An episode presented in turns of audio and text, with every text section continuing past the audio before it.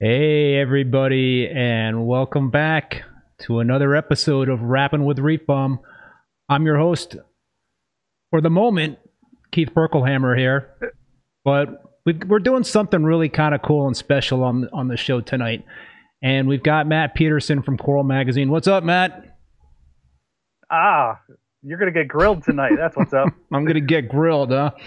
This is uh, Yep. this is gonna be interesting. We're gonna kind of flip the script here, and I'm gonna be handing the hosting duties over to Matt. I guess you're gonna be a moderator, maybe, or you're gonna just. Uh... I we'll, we'll figure it out. So, fortunately, my uh, 187 gallon display tank is being featured in the November December edition of Coral um, magazine. Matt, I'm, I'm holding Yep. it up right here. All right, I'm getting my copy over here too. And uh, we'll do one of those. I am freaking thrilled to be featured in the preeminent publication for um, for the reef keeping uh, world. Yeah, uh, let me uh, let me show this here. Um, Yeah.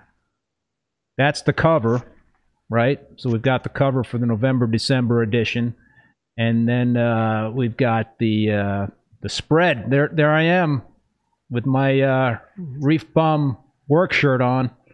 My wife likes to say that I'm pumping gas with that uh, with that shirt on there with the uh, with my name, but uh, it's it's a throw, Matt, and I, I really uh, really uh, appreciate it. So um, yeah, I think what's going to go down here is is um, I'm going to just kind of take care of some business for the show first, and I'm going to hand the reins over to you, and you're going to kind of grill me about the tank. I mean, I, I wrote the article in detail in terms of what's going on with the tank and and you know how I like to keep reef tanks. And there's a Yep. couple of videos that I did put to, uh, put, put together. So a lot of people that um, do uh, follow me on YouTube have seen videos of the 187 gallon display, but we'll show the folks out there that might not be familiar with my tank that uh, video. And then also there's going to be a, uh, a behind the scenes video of the equipment setup. So um, yeah, so Matt, you know, I just want to thank you and the folks at Coral Magazine for uh, for featuring my tank. It is quite an honor.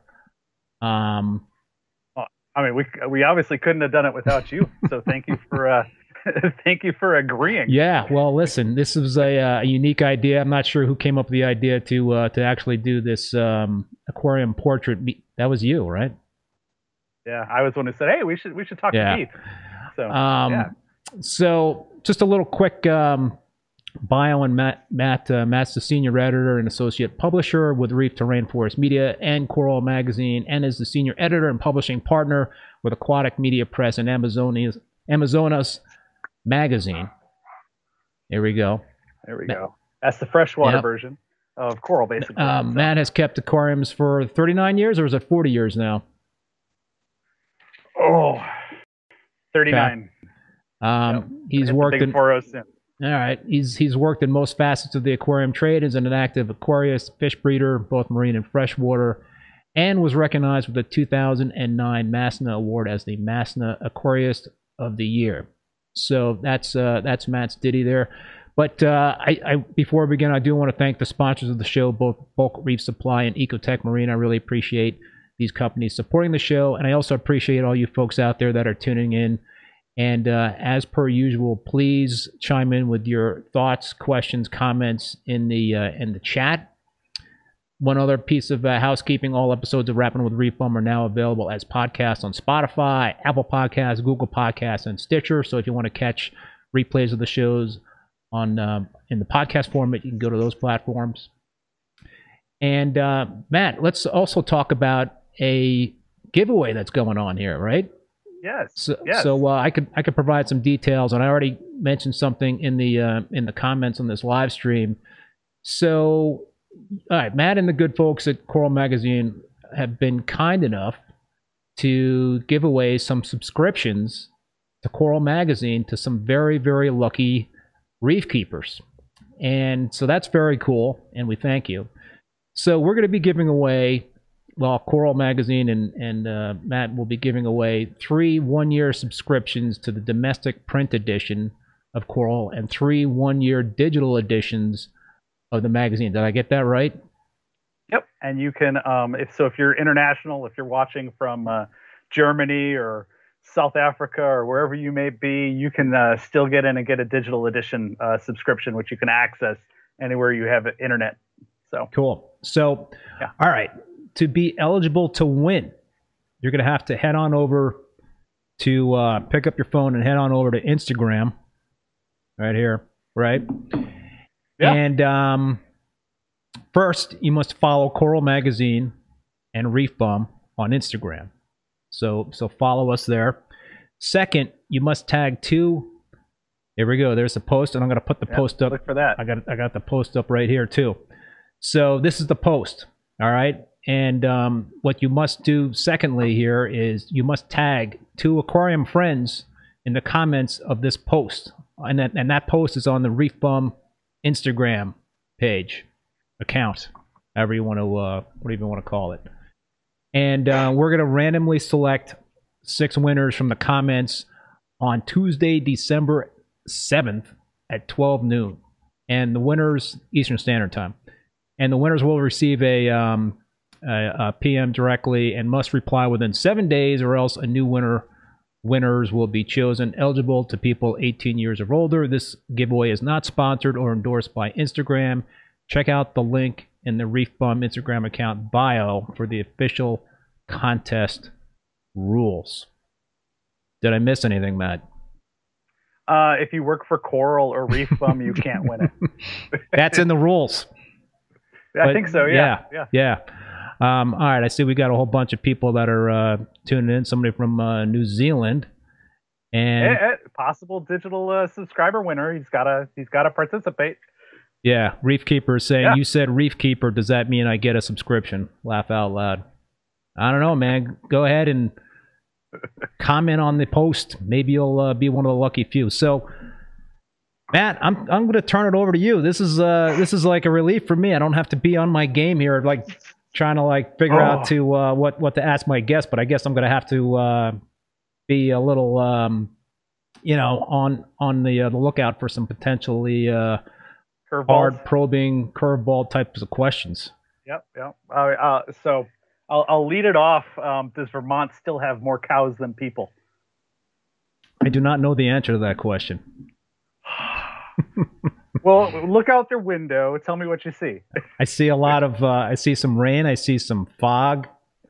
Okay. and uh, yeah, you know, so it's um, it's a little dark and dank out there right now. all right. All right. So so that was that was one of the uh, lighthearted questions. Um, oh, that was a so, softball yeah. question. That was the softball. I That couldn't even answer the softball question. Oh, oh, all right. So I, I've got a whole list, and I don't have a, any particular order to them. We'll see where the uh, where where the uh, conversation goes. And Paul down in the comments uh, already asked one that I'm going to get to a little later. So uh, And- Paul, and- you got to hang on just for a minute. And, and yeah, and and the other thing, um, Matt, I just want to remind you about the videos. You know, whenever you uh, want me to play those videos, you let me know. Well, yeah. I mean, so I, I would say we could start right off with that if if you would like to. Yeah. Um, so people see what we're talking about. Okay.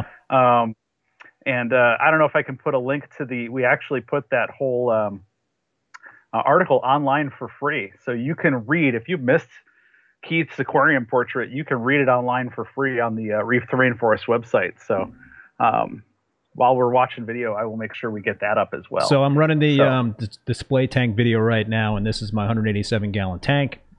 And right. I've got another video that I'm going to talk about all the specs of the tank itself in terms of the equipment that's being used. So we're just kind of like doing some um, gratuitous coral uh, shots. Hey, Greg Carroll, what's up, man?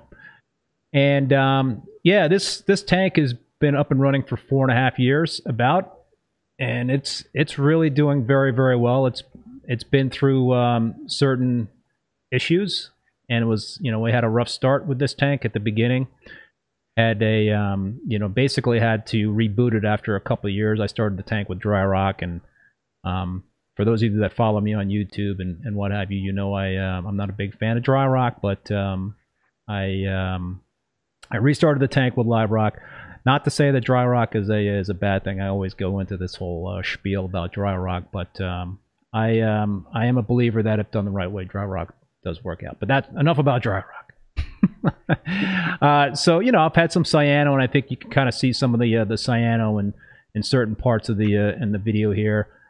Um, what I talked about in the articles, I started doing some uh, experimenting with bacteria dosing, and and um, some of that cyano has receded. I'm, I'm dosing MB7 from Brightwells as well as Microbacter uh, Clean, and um, I've actually taken my uh, offline, but I'm that's also going to be talked about in the um, in the walkthrough equipment walkthrough uh, video in terms of what I was doing there. But uh, you know, the corals are just really responding very well, and I think one one of the keys for me is um, just kind of like leaving things alone and not uh, doing a lot of fussing with the tank.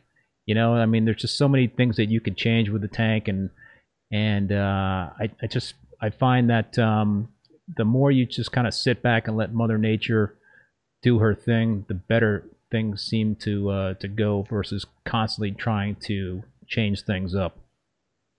Um, this uh, what you're seeing here is a uh, a purple monster frag that I had put into the uh, display tank, and both the uh, Oregon blue tort and the Tyree purple monster are probably my favorite corals.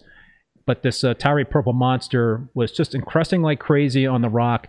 Eventually got shaded out by other corals in the display tank, so I had to pull a frag out of that and um, put it into one of my frag tanks. And it actually is growing out pretty nicely on, on a uh, frag tile. But uh, don't reach out to me for frags because it's going to be a long time. um, so I, you know, my, my whole thing with with um, SPS is I, I, like colorful SPS, solid colors. You know, there's a Tyree Red Dragon there, um, the Cali Tort, the uh, the or I mentioned the Oregon Blue Tort. I like solid colors. You know, I like the corals that you can kind of see from afar versus you know a lot of the crazy tenuis and stuff with with serious blue light. So um, I'm I'm more about full spectrum lighting. These are um, this tank is lit by by metal halides and T5s, and uh, it's worked well for me in in years past. And I did just um, start up a Peninsula tank about a year ago with LEDs, and I'm digging the LEDs. But it's um, you know, metal halides, tried and true, uh, technology, and and um, yeah, you know, there are uh, obviously concerns in terms of using um, metal halide bulbs because of the uh, the heat and and um, you know other issues, but it's worked for me. I think we've run through that video. Mac, I can't hear you there, man. oh, there we go. I can hear you there now. Yeah, you had yourself yep. on yep. mute. Come on, the, I, the, well, the yeah, host the host can't mute himself. well, I realized I was typing an answer to a question in the chat, and it's like, oh, you can probably hear that. So yeah, yeah, yeah. So I mean, we've already had a couple questions come in there, um, and I know we we touched on it in the article, but Paul wants to know how often you're testing this tank, uh, and which parameters you're really uh, uh, honing in on. So I have a um, a GHL KH director, so I'm monitoring alkalinity twice a day, and and um, I'm uh, waiting on the uh, the GHL ion director to monitor you know all those other parameters that uh, it it, it uh, monitors the nitrate, calcium, magnesium. Um, I'm, I'm missing a couple off the top of my head, but in lieu of that, what I've been doing for my whole reef keeping career is using Salifert test kits to, to test nitrate, to test um, for magnesium, calcium, and I use a um, Milwaukee uh, test kit for phosphate. And uh, you know, in, in terms of where I like to keep my parameters, I like to keep alkalinity like in the 8.5 to 9 ODKH range. Calcium, I'm not terribly concerned with, but if it's between 400 and 440, 450, that's cool. Magnesium, I like to keep it at 1400. The um, the nitrates right now on the 187 gallon tank are practically near zero. I, I, I, I like to keep them a little bit higher, but everything looks really good. Phosphates are near zero on that tank, and Do you worry? Do you worry about it? Kind of all of a sudden, like riding that line where it's just really starting to get low on nutrients, and and things could go kind of cascade in the wrong direction. Yeah, I um I do worry about that. I think it is kind of uh, walking a little you know tighter tightrope than I'd like to. Um, but you know, I think for me, the corals will tell that story, and and I haven't seen any signs of them really being, um, you know, upset by that. Okay. You know, for um, for really the the key, I think, is um, daily observation, and I uh, I talked about bacteria dosing. And I listen. I know that I have nitrates and phosphates because I have some algae in the tank, and I have some algae in my Yeah. frag tanks. So if I didn't have any of the algae in, in um, like cyano, a little cyano here and there, a little uh, Bryopsis here or there, um, you know, a, a little, um, you know, other green stuff here and there. I, I so I know I've got it, and it's a tough, tough thing to tell, right? In terms of exactly how much is being consumed by your corals, because the corals are consuming a lot of nitrates and phosphates. You know, how much is the algae consuming? Um, if my tank was really very sterile looking and there was no algae whatsoever, then I would be more concerned than I probably, um, you know, should be. So be. so everything in moderation. A little algae is Yeah. okay. But you know, Yeah. today I did I did up um, I, I had stopped dosing nitrates, so I started um, dosing maybe I think it was five mLs of nitrates. I'm trying to feed the, the fish more in the uh, in the display tank. So uh, I've only got like 15 fish in that system, so there's not a lot of fish. Um, and and but I I try to feed four to five times a day. So, so I mean, relating to all of this, one of the questions that that kind of came in was, what are you what are you uh, doing to keep up with all that stony coral growth? I mean, you're obviously monitoring and adjusting, but what are you doing to to keep up? That's a very good question, Matt. Let me um, let's run the equipment uh, video because Yeah, I talk yeah. about that stuff in that video, Perfect. and then I think maybe we could um, kind of uh, fill in the uh, you know the the, the Yeah. gaps. Roll that so footage. let's um, let's roll this uh, footage right here. Let me uh, just make sure I got the right video. Being, you know, I'm, I'm the guest here, and I, I gotta like run this live stream still, Matt. How, shouldn't you be running the live stream? Shouldn't you be the technical director, the moderator, and all this stuff? But Well, I guess I still you know, have to it's- do the a- jobs uh, that I, you know, It's a team effort. gotcha. All right, here, let me uh, let me get run this video. All right, here we go. All right, so this is a custom tank that was built by Coast to Coast Custom Aquariums in New Jersey. Got Euro bracing on the top here. And what um, I'm going to show you behind the tank here is an external overflow box with a lid. Two one and one half inch drains and two one inch returns. I'm using grade PVC piping and everything in terms of the equipment is in the room next door. There is nothing below the stand in terms of equipment. The only thing I've got behind the tank are the ballasts for the lights, and I'm running Giesemann 400 watt, and I've got um, 20k 400 watt Radium bulbs in those fixtures, plus some T5s, and I've also got the uh, Ecotech controllers underneath here. So in terms of plumbing the tank through the wall and into the sump room, it was it was a complicated plumbing job. I'll uh, I'll admit that it took me a long while, probably a week to plumb the tank to the sump through the wall here. But I'll uh, I'll show you the other side. I drilled holes in the drywall and then I put some bracing inside of that drywall. And it worked out pretty well, so I'm going to show you that right now. Between the display tank and the sump room is a staircase, so I had to go underneath this staircase right here. There's a closet, pretty much with all, all the equipment that I have for this uh, system.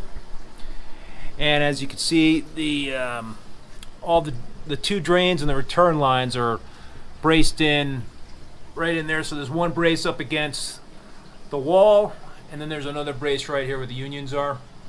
It's all really in there, very solid.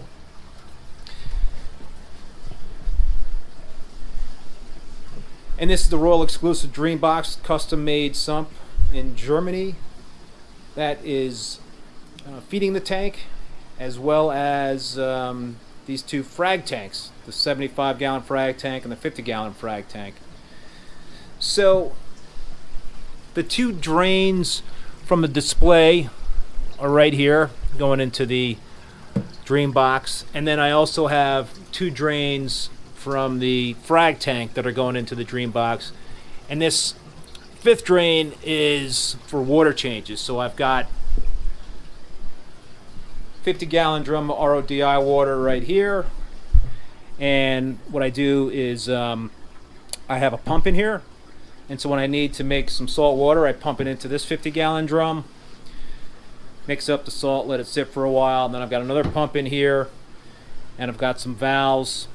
And I will, uh, when I need to put water into the dream box, I will turn those valves, turn the pumps on, and it goes right underneath this bench, right into the dream box. So just a real quick overview in terms of the um, the rest of the plumbing on this dream box. I've got two 100 watt Royal Exclusive uh, pumps, you know, pumping out through these two one inch return lines.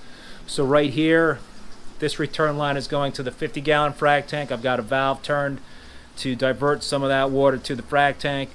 And this valve is open and it goes to the 187 gallon display. And then on this return right here, I've got a couple of things going on here. I've got this valve, again, it's turned slightly to divert some of the water all the way up around the ceiling right here right down into the 75 gallon frag tank. Then what I also do, uh, what I have here is another valve, and when I shut everything down for a water change, I will turn this valve, shut that off, right? Leave this valve open, come all the way back here, and I will turn these two valves this way and that way, open it up, and I've got a drain right here, open that valve up, Vinyl tubing goes into the slop sink, empties the water out. So I'm just essentially turning on one of the return pumps and pumping water out. And then to put the water back in, like I mentioned before, I'm turning the pump on on that 50 gallon drum right there and pumping it into the dream box. So it looks complicated in terms of the plumbing. And it, like I mentioned, it, it wasn't uh, an easy plumbing job, but it, um, it's great. It really makes maintenance a lot easier. Now, the reason why I wanted to go through the plumbing again is because I did make a change, I believe, since the last time I did this video. I think I only had the one frag tank, so I had to splice into the line right here to put the plumbing in for the 50 gallon frag tank. All right, so what's going on? So this dream box is, I believe, 74 gallons. I did have a um, Bubble King double cone, I think it was 250 skimmer on this Dream box. It proved to be too big of a skimmer for the system. I was getting a lot of inconsistent skimming. It was just not um, functioning the way it should. I got a Deltec. I'm not I'm not bashing Deltec. It's been it's been a great skimmer. I'm really happy with it, but uh, I do eventually want to replace it with another uh, exclusive uh, Bubble King. What else is going on here? I've got a uh, media reactor. So that's got activated carbon in there. The, uh, the skimmer, by the way, is not uh, running right now because I just dosed bacteria. So I'm got the skimmer off for four hours, as well as this UV uh, sterilizer, which is relatively new. And, you know, I'm a fan now of running UV sterilizers 24-7 because on this tank right here, the Peninsula tank, when I had that Dinos outbreak, I added dinos outbreak, I added a UV sterilizer, and it wiped out the uh, the dinos within a matter of days. And I also really like the water clarity with the UV. So I just feel like it's um, it's a good preventative thing to have on this system to to prevent a potential dinos outbreak. Uh, you know, it could potentially help with uh, certain fish diseases and uh, water clarity. So I'm I'm running UV on both systems right now. Now, the uh, the other thing I wanted to uh, to point out, I'm using a um, Reef Octopus. I believe that's a nine-inch calcium reactor in this system. I was running two-part, so that's different versus the last time I provided this update. This thing is uh, is awesome. It um, really provides, you know, rock steady alkalinity for me. The um, the effluent for this uh, calcium reactor is dripping into the skimmer pump. And I'm doing that to, to help elevate the pH because the skimmer pump there's a lot of aeration going on at the skimmer pump, and so that can help degas the carbon dioxide. The other thing that I'm doing is I am dosing kalkwasser, and I have this 30 gallon drum of kalkwasser. It is being uh, the kalkwasser is being pulled from this uh, GHL uh, two GHL um, dosing heads from this pump. The uh, you know it's I'm dosing a lot per day, and so I have to keep up the maintenance on the uh, the pump heads because if I don't, then it's going to wear them out. It's not ideal situation in terms of utilizing the um, the GHL doser 2.1 to dose kalkwasser. But this 30 gallon drum has been great because not only am I dosing the kalkwasser onto the 187 gallon system into this dream box, but I'm also doing it.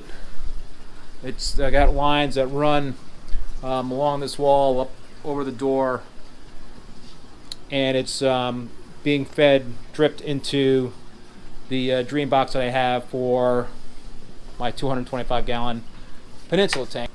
So I'm dripping kalkwasser. I am not stirring this. I don't have anything in here to stir it. It's um, basically lasts about a couple of weeks. And then what I'll do is I'll put a couple more cups of kalkwasser in there. Every couple of months, I'll remove the uh, the kalkwasser, the sediment, in there. I'll take a shop vac and I'll just suck it all out. I'm just not sure if there's going to be any impurities in there if it uh, stays in that drum any longer. So I just want to be sure about that and, and suck it out every couple of months and just start over. And I start over with four cups of kalkwasser. And it seems to be doing the trick. My pH has been pretty much spot on 8.1 to 8.4. Sometimes it goes up to 8.5. The other thing uh, you can see I've got this um, GHL ProfiLux 4 controller. Over here I've got my KH director. I've got that set to run two times, once uh, overnight and once in the middle of the afternoon. The other thing I'll point out here is in terms of what I'm dosing. I'm actually dosing phosphate on this system as well as nitrate. And some of you will notice I don't have the bucket refugium anymore. I don't have the the algae reactor anymore. I've been dosing bacteria, the Microbacter clean since July, and then the past I don't know month or so I've been dosing the Brightwell's MB7 as well. And you know my nitrates are at 2.5. I'm dosing I think about 6 mLs per day of, of nitrates, and my phosphates are essentially zero.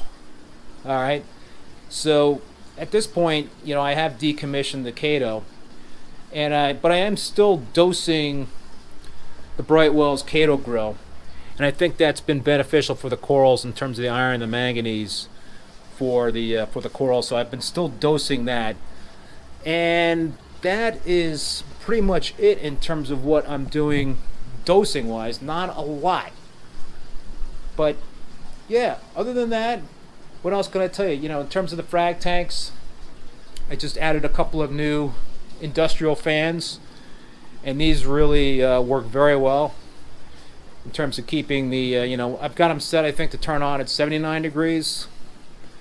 And, you know, this time of the year, they really don't turn on too often. But these, both of these tanks are lit by metal halides, so that does tend to warm them up a bit. What else can I tell you? I've got this uh, Spectra Pure ultra precise uh, auto top off that I use for the top off and again that's pulling from the 50 gallon drum over there with RODI water. What I do have on my list is to clean up this mess in terms of all the power cords. I'm, i think I want what I want to do is create a, a cover just to really make it uh, more bulletproof. Um, it makes me nervous that you know it's next to the frag tank. But other than that, I'm pretty happy in terms of the way things are going.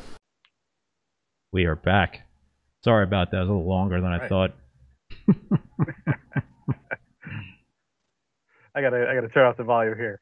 Oh yeah. All right. So yeah, so so that was that was awesome, and I, I had to bust your chops just a little bit there in the chat, but um, uh, I know I had a whole list of questions just from that. Um, uh, and I, I want to go back to that question. We kind of segued into the keeping up with the stony coral growth.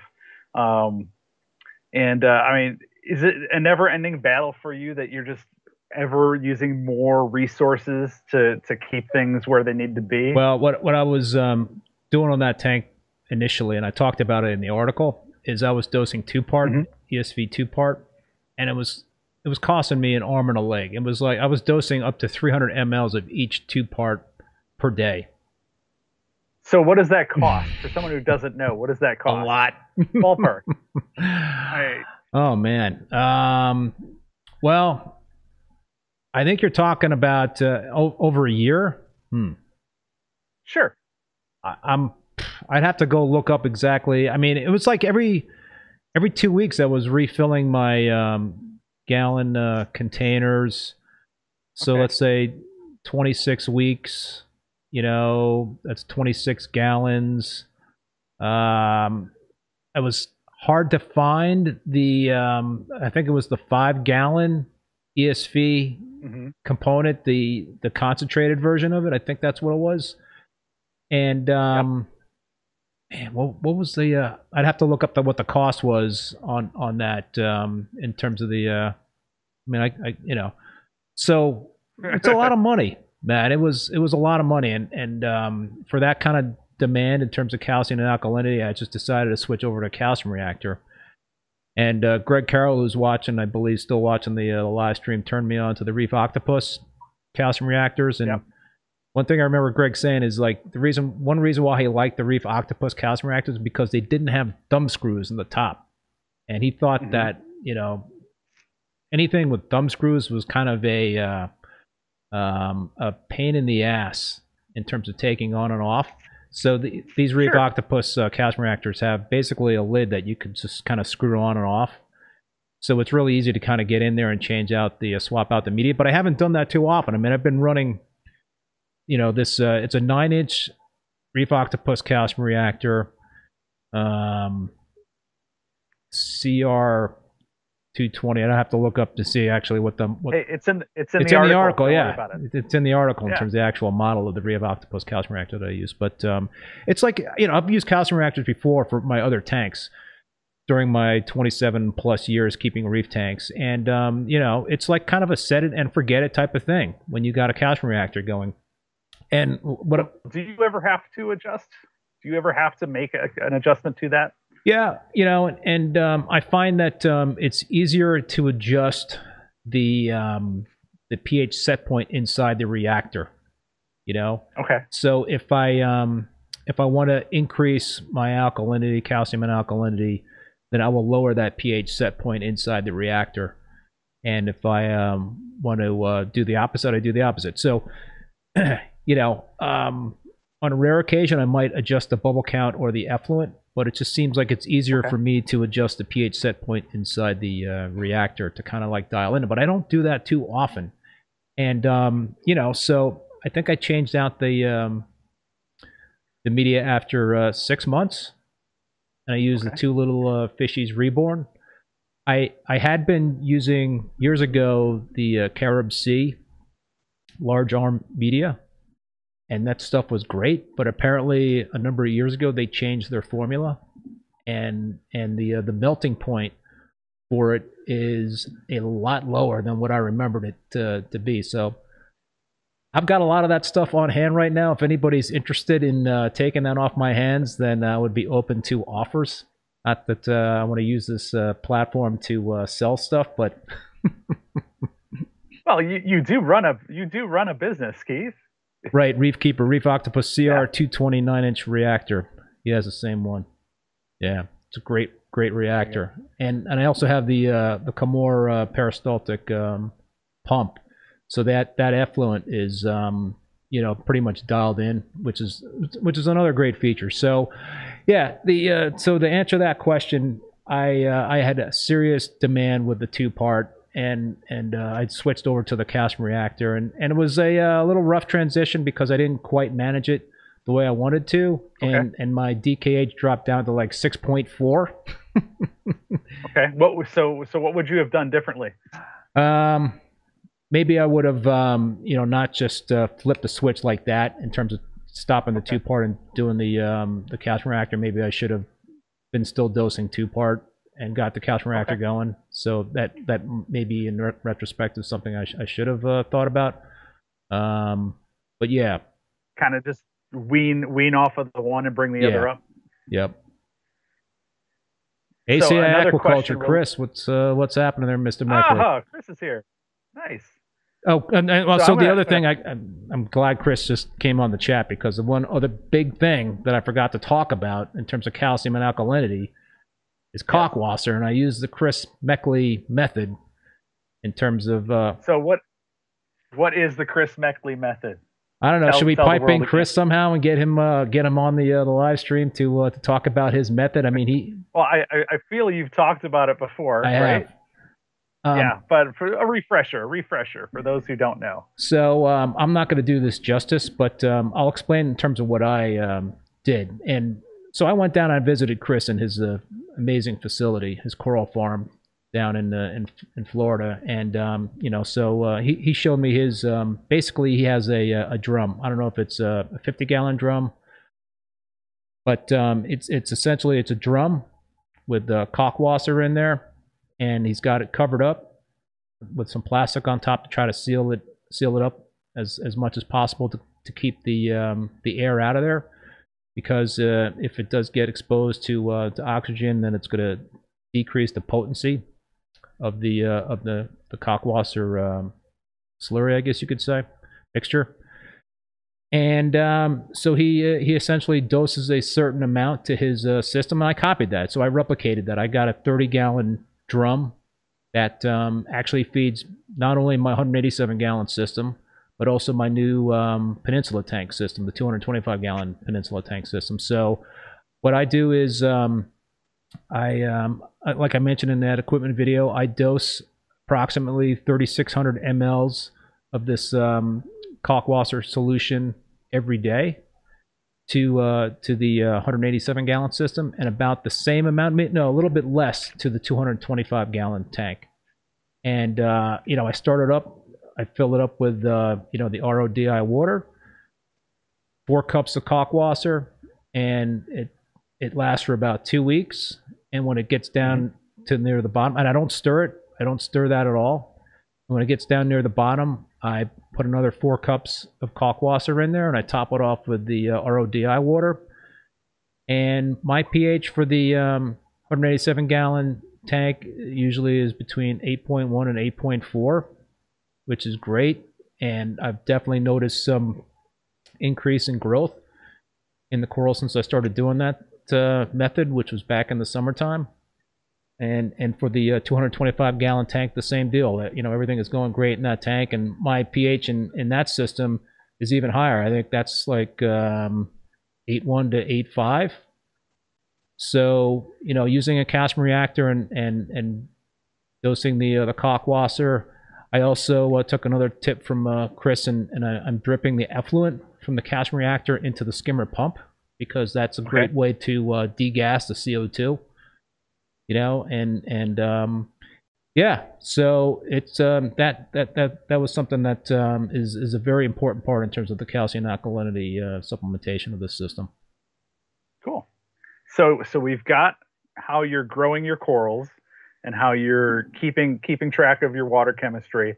But one of the questions that did come up was relating, you know, growing the coral is one thing, but what are your secrets to getting such intense colors on your acropora? All right, I'm going to answer that question, but I want to also address Chris's uh, point, and uh, Chris is right. Oh yeah. Um, Go ahead. Only dose caulk when the lights are out, and that's what I'm doing, and that's what he, he's doing. So I, I left that part out. But um, all right, so the question is, how do I uh, maintain some serious uh, colors in the uh, in the acropora? Yes.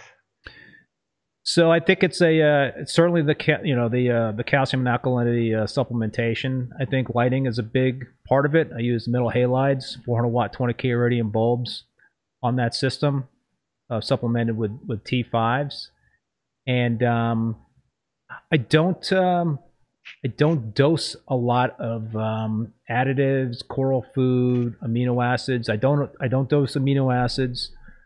I dose um, Brightwell's uh, Chaeto Gro. You know, I had I had um, Chaeto growing in this system, but I've taken So- that. Go ahead. no, I was gonna say you you just mentioned you weren't doing that. Are you still dosing the Chaeto Gro now? I am because I think the uh, the iron and the manganese are, are good in terms of helping colors of certain corals.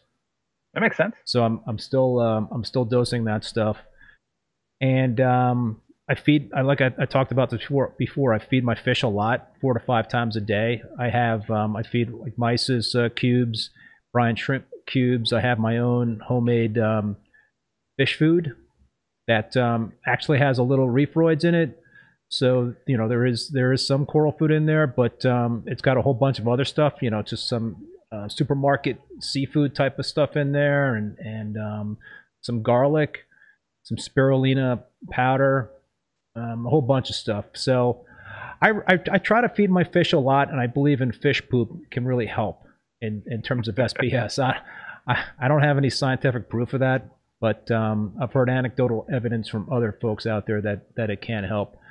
And um, I think also, uh, I talked about this before. It's kind of like leaving things alone, not messing with the tank, trying to avoid big uh, changes in the tank. You know, I think um, if you have a big alk swing, then that could uh, potentially impact the corals. So yeah, I mean, like I said in that uh, equipment video, I really don't do much in terms of dosing supplements, and Mhm. and um, I think uh, it's it's strong. You know, calcium alkalinity supplementation, strong lighting, good husbandry, and um, you know, I try not to keep the uh, you know I, I talked about the nutrients getting kind of close to being bottomed out, but um, you know, typically I like uh, 2.5 nitrates and phosphates in the 0.02 to 0.05 range.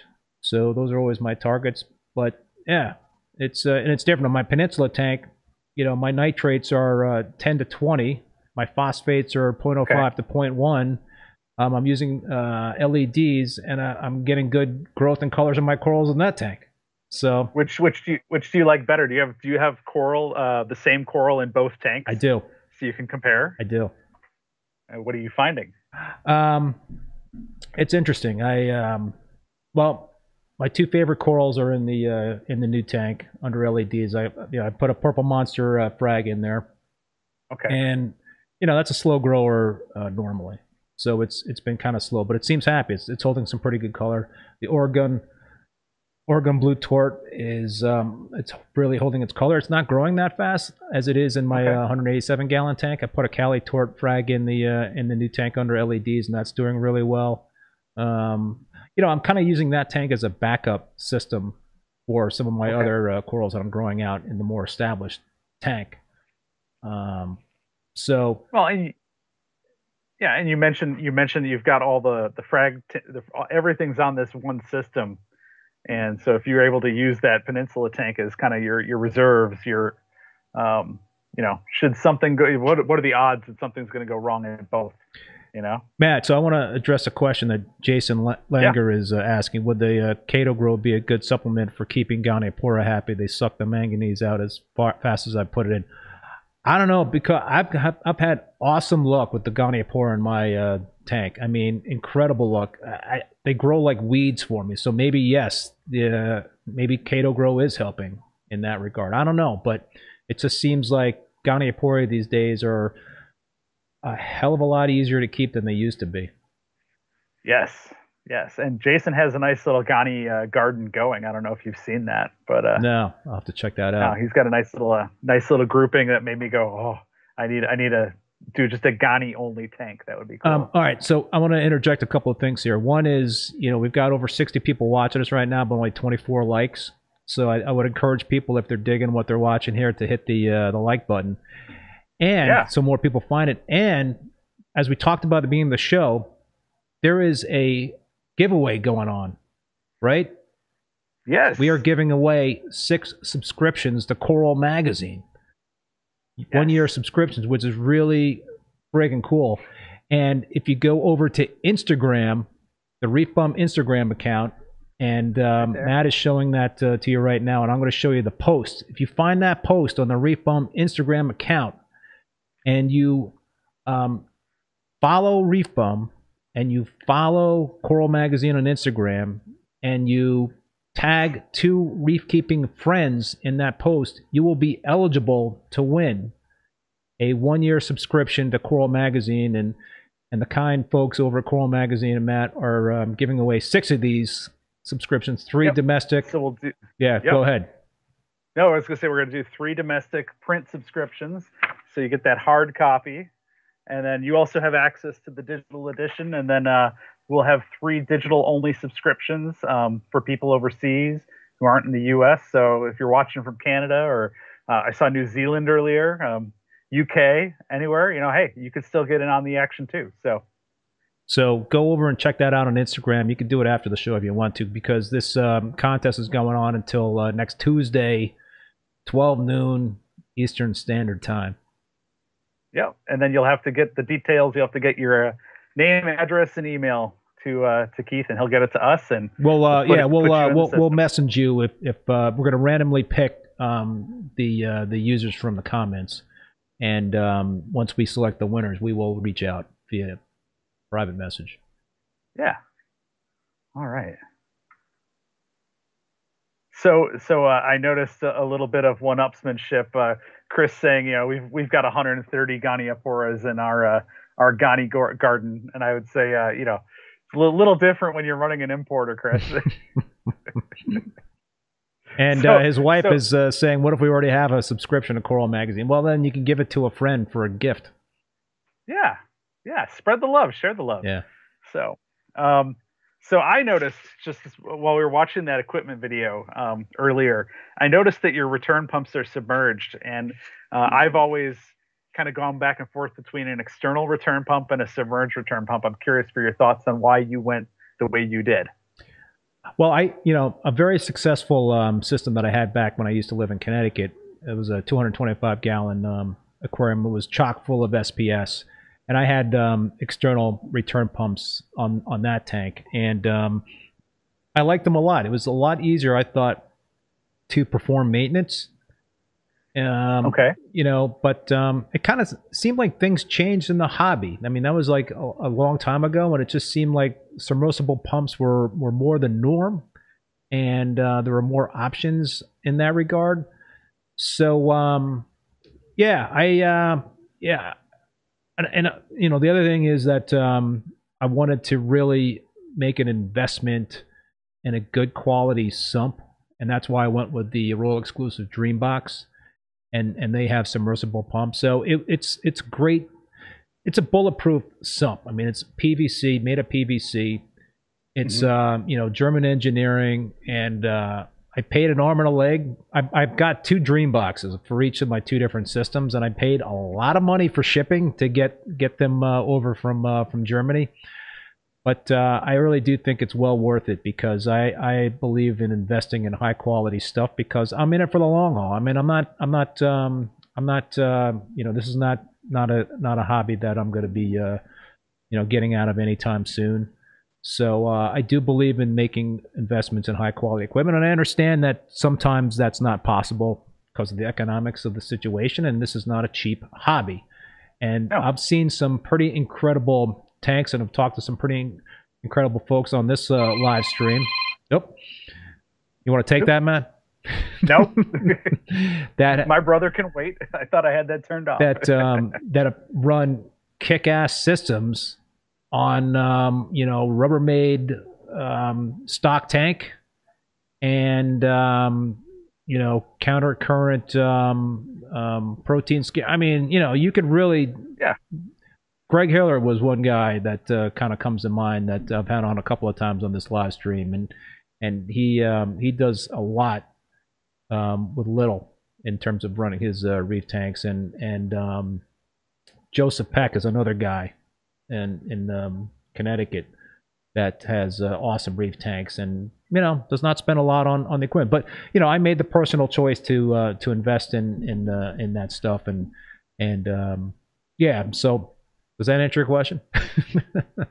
yeah, yeah, it does. Um, you know, I, I, I made the choice. Uh, I had a, a an external pump on one of my systems here in the basement and uh, splashed water on it and killed it. Just you know, unfortunate accident. So I've gone with submersibles a lot, and I've never been worried about the heat because you know here in Duluth, Minnesota, it's never warm.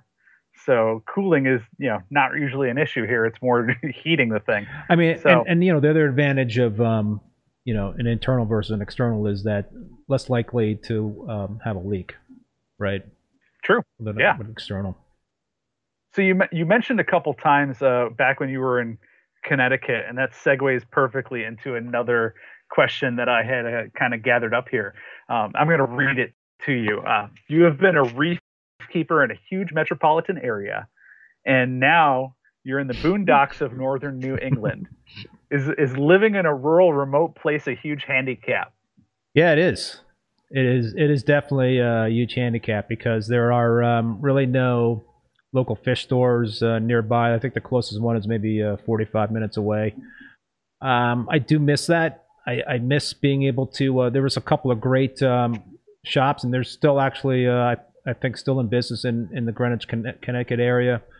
Um, there is, um, well, there was there was one guy in Stamford. Uh, can't can't remember the name. Chris uh, uh, uh, Je- Je- Jessen Jensen, I think is the uh, the name.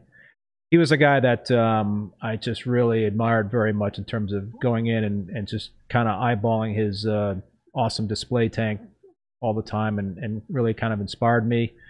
And then um, you've got uh, Jason over at Greenwich Aquaria, who um, also has um, you know an incredible talent in terms of keeping reef tanks. And I used to love to go over there and and to run into people. And so we don't have that here in Vermont, and and it's uh, it's tough. So you know all my shopping is pretty much uh, done online for stuff, and and when I do get um, out and about to a trade show, then that uh, certainly makes it easier.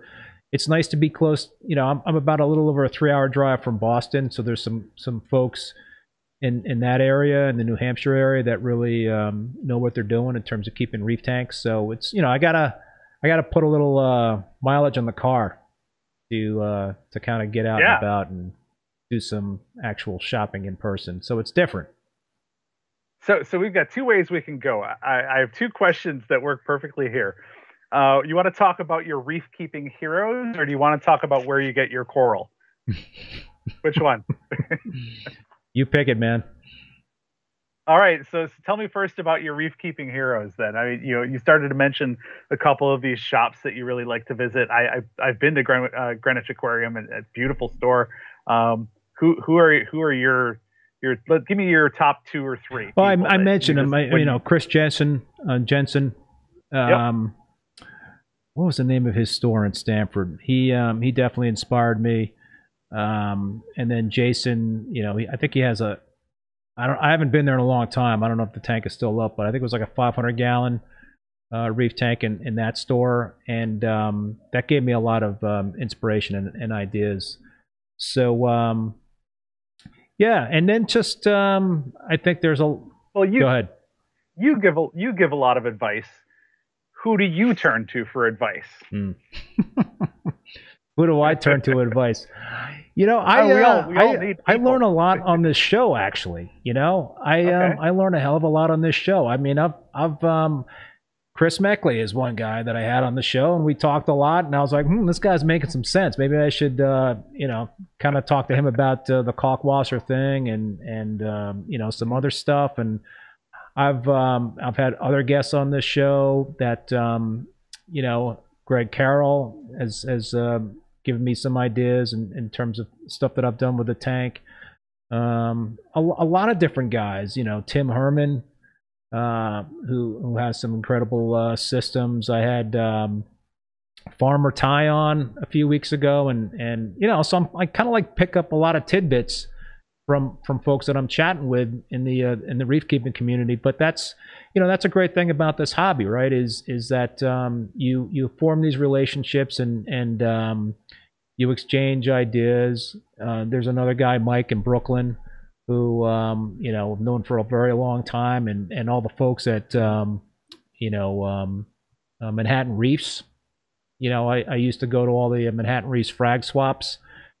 Great people, um, and those frag swaps. Hopefully, they'll uh, have another one sometime soon. So, you know, I think that's part of the hobby that um, is um, is is maybe not um, you know, it's it's kind of fallen by the wayside a little bit in terms of those, um, you know, being part of a reef keeping club, going to a, uh frag swap, and and Sure. just seeing people and talking reef. You know, Well, well, do you even have a, a, a reef keeping club up there in Vermont? No. No? The closest one uh, that I'm and I'm a part of it is um, the uh, the Boston uh, Reef Keepers Society. I think is what it's uh, called. Okay. BRS. VRS, yeah. so, so you mentioned events, and that was one thing I was going to ask you about. Um, you know, looking forward to 2022, do you have any uh, reef hobby events you're planning on attending? Any that you've got your your sights set on? I always go down to uh, the Reef Palooza show in New York every June. Okay. And it was awesome to be able to go down to um, that this past uh, June. The year before it was uh, canceled. I've um, I've never been to a MACNA event, and I really would like to go to the one in Milwaukee in September. I am, you know, the one caveat is, you know, if, if there's a spike in the COVID cases, then I might Sure. not venture out. But uh, I really do want to go to that. Um, so yeah, I think um, I think I'm. It, it's it's kind of like a, a new world we're living in today, and and I think there's been a lot It is. more in terms of um, people connecting virtually via Zoom or via these live stream types of uh, events, which is great. yeah. So I don't know. I think I think I think uh, this is all good.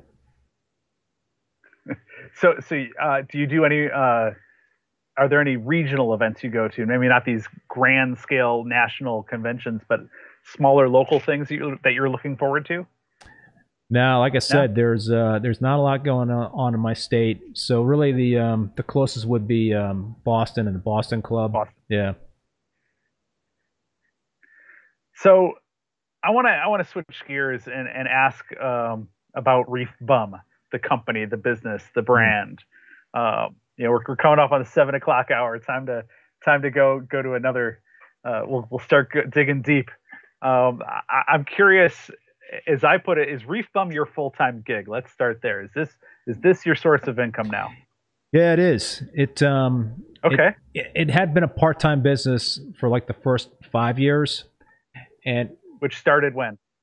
2015 so 2015 yeah. So i'd been in the um, in the media business my whole life. I'd been in the advertising business. I worked for cnn turner broadcasting pretty much um, the majority of my business career. And, and i had a, uh, a four hour round trip commute from connecticut for like the last 10 years of that um, i'd spent 21 years at, at turner broadcasting And you spent a year in the car. yeah, there you go. Spent spent about a year in the car. So yeah, my wife and I had an opportunity to kind of like do something different, and and um, you know I knew my time was kind of coming to the end, and it was just uh, it was rough. So we um, we were empty nesters, and we decided, what the hell, let's let's try uh, let's try doing something a little bit uh, out of the ordinary, and and and go. We had already purchased a uh, second home up here in Vermont, and so it became a little bit uh, easier to uh, to do that. But um, so when I moved up here with my wife back in 2014, you know, the intent was to start a, a business with the reef keeping hobby, and um, I'd always been a reef bum. You know, that was kind of like my uh, my handle on all the forums, but I, I thought it would be a great name for a business. So Yeah. so we um I and I I, I did that part time. I you know I spent maybe uh, 20 hours a week doing the reef bum business, and the other uh, you know part of the week I was doing some consulting, some media consulting. Some I was in marketing research. I was I was doing some consulting there, and then um, for three years I took a gig as um, the executive director of a public access TV station here in Vermont. I live in the Mad Wow. River Valley of Vermont. So it was me and just one other guy, and that was a lot of fun. Um, and uh, I, I did a lot of great things there, and and um, you know just did a lot of transformative things for that uh, TV station, and had a lot of fun with it.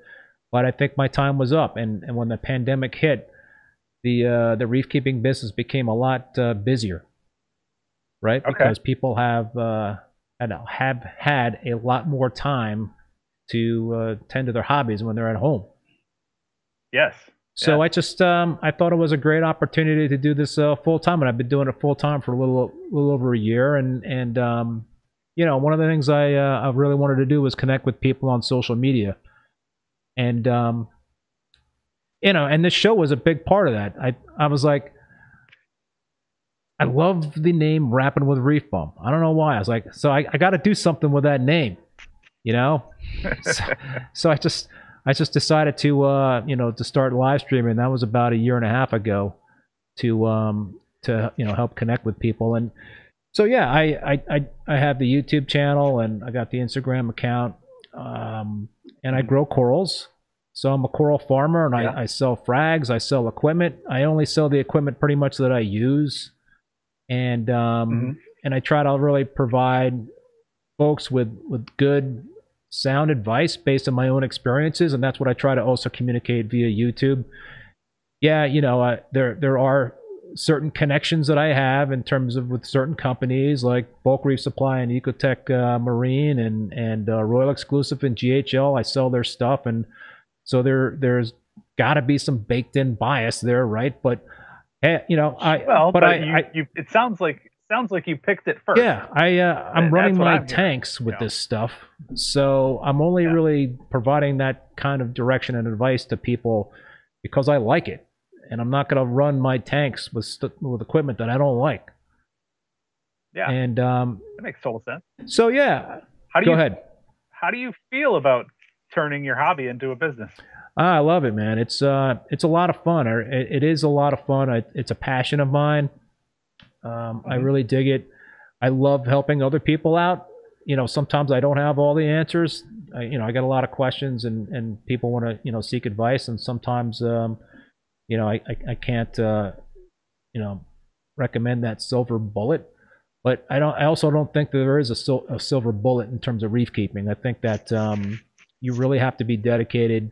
You really have to be patient, and um, and uh, yeah, you uh, you just have to be in it for the long haul. It's not something that you can kind of like dip in and out of.